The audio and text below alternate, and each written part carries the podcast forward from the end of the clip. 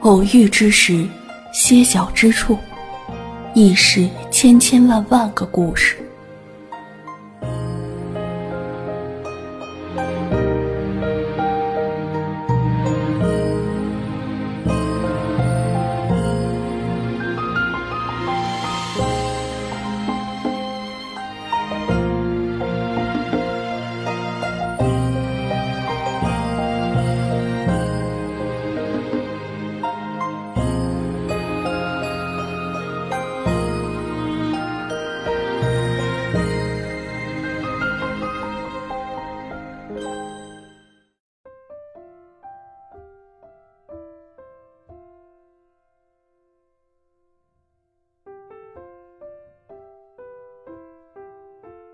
梦里相逢人不见，若知是梦何须醒。纵然梦里常幽会，怎比真如见一回。这是小野小町一首有名的和歌，也是新海诚新作《你的名字》的故事来源。作品讲述了东京市少年栗花龙和细手町少女宫水三叶在梦中互换身体，相识相知的故事。梦里的相会听起来是多么荒诞不经，而一旦发生了，又让人好奇不已，难以抗拒。是梦吗？那些不合常理的事情，跨越三年时光交换身体，多么不可思议，但又为何那般真实，就好像自己曾真正的生活在那里。进行交换的两个人是三年前的三叶，三年后的龙。作为一个旁观者，我没想到这一点，都隐隐为他们感到心酸和难过。经过一次次的交换，他们在不经意间改变了彼此的生活，甚至改变了彼此的心意。感觉喜欢总是那么莫名其妙，没什么道理，在不知不觉间就渐渐深刻了。从起初交换的不适应，到后来的习惯，发现交换其实也很有趣呢。喜欢一个人，可以跨越时光的距离，可以打破空间的阻碍，可以不顾他人异样的眼光，只是想要见到你，哪怕知道见面后还是不得不分离，我也依然很想能见到你，就算只是极为短暂的相聚。栗花龙，这个生活在繁华东京，对美术和建筑设计感兴趣的少年，与三年前那个有些厌弃小镇生活、对东京充满向往的少女宫水三叶在梦中相遇，是机缘巧合还是命中注定，我无法判断。我只是深深地为龙和三叶对于见到对方的憧憬、向往和执着而感动。尽管一次又一次忘记了对方的名字，怎么也回想不起来，两人还是执着于内心的那个声音，坚持着近乎执念的寻找。我一直在寻找着什么，寻找着某个人，重要的人，不能忘的人，绝不能忘记的人。两人交替重叠的声音，不经意间就揪紧了我的心。这个故事很多细节都让人感觉到悲伤，比如三年前三叶来找过龙，三叶心中那与龙相遇时肯定一眼就能认出彼此的想法就这样破灭了。他不知道他们隔了三年时光，所以三年前他才会没有认出他。在分离前，龙冲着人潮涌动中即将消失的背影问他的名字，他费力地将自己的头绳抛向他。记得三叶的外婆说过，绳结正是时间流动的体现，聚在一起成型、扭曲、缠绕、还原、连接，这就是时间。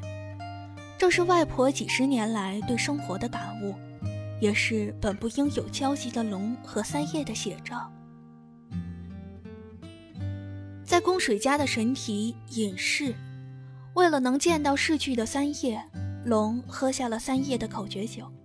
在那样温暖的暮色中，他们终于第一次跨越了三年的时光，听见了彼此的呼唤。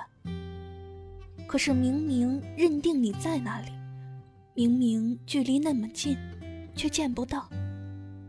能听见你的声音，伸出手想要触碰你，却还是落了空。当那颗三叶期盼已久的美丽彗星出现时，天际泛起绚丽的光彩，回过头发现你就在眼前，眼泪便汹涌而出，止不住地淌着。你的名字这部作品带给我的，不仅有龙和三叶令人叹惋和感动的情不知所起，更有对这个世界时间和空间的思索。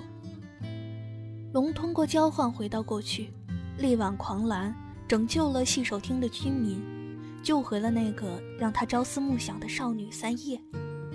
这是一个美好的结局，但这过程本身就是一个悖论，是公认的不可能的事情。我在观看完这部作品后，在意的却不是什么悖论，而是那些可能和不可能。感觉自己突然就对曾经认定不可能的事情有了一种莫名的向往。一部好的作品能带给观众的，不应只是观赏时的放松欢愉，更应有观赏后的延伸思考。显然，你的名字就是一部很出色的作品。片中，三叶对关于父亲有关镇长选举行为的无奈厌恶和对东京的向往，是一个涉世未深的单纯少女应该具有的反应。在唯利是图的今天，能有这样一颗纯洁的心是很难得的，这也是我很欣赏三叶的一个原因。在第一次相见后，一晃眼就是五年。幸运的是，尽管龙在三叶手心写下的是我喜欢你，早已经被时间磨灭，尽管两人还是像以往很多次一样忘记了对方的名字，他们还是坚定找寻着对方。五年后的再次相遇，两人一眼看见对方，就确定这就是多年来自己所找的那个人。明明是为了追逐对方才到了那段长长的阶梯，两人却又一次要失之交臂了吗？所幸，龙终于还是鼓起勇气叫住了擦肩而过的那名女子。曾经我费尽力气，跨越时光去见你，而今我们生活在同一片天空下，你就在我身边，触手可及。多幸运！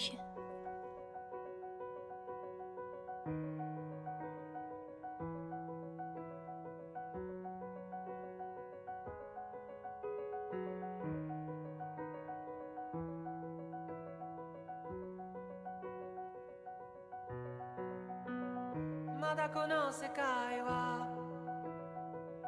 僕を飼いならしてたいみたいだ、望み通りだろう、美しくもがくよ互いの砂時計、眺めながらキスをしようよ、さよならから一番遠い場所で待ち合わせよ。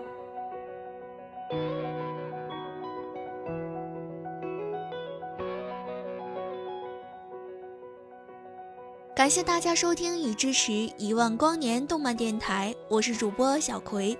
喜欢我们节目的朋友可以通过我们的官方网站 三 w 点 五四七七 d m 点 com 投稿给我们，阅读优质漫评作品将会得到周边福利哦。我们的听友 Q Q 群是三二一五六八八三五 三二一五六八八三五，新浪微博关注一万光年动漫电台，公共微信号搜索一万光年动漫站，淘宝店搜索世界动漫周边。听得见的有声动画，用动漫重新定义生活。让我们下期节目再见。